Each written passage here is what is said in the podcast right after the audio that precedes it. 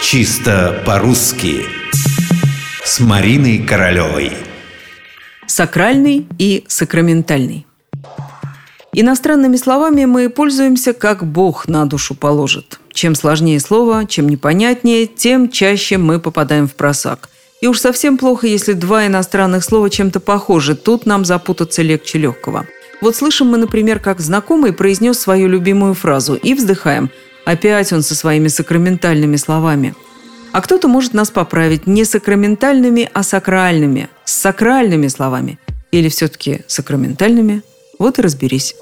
Слова такие существуют, мы это точно знаем, причем как сакральный, так и сакраментальный. Мы не раз слышали их, но никогда особенно не вдумывались, что это такое – сакральный, сакраментальный.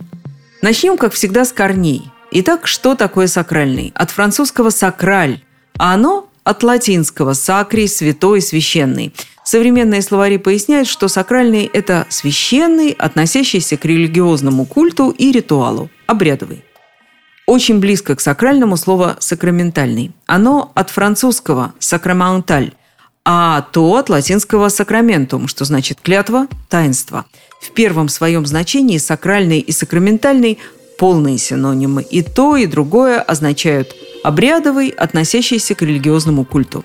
А вот второе значение у сакраментального – свое, особое. Сакраментальная фраза, сакраментальные слова, сакраментальный вопрос – так мы говорим о словах или вопросах, звучащих как заклинание.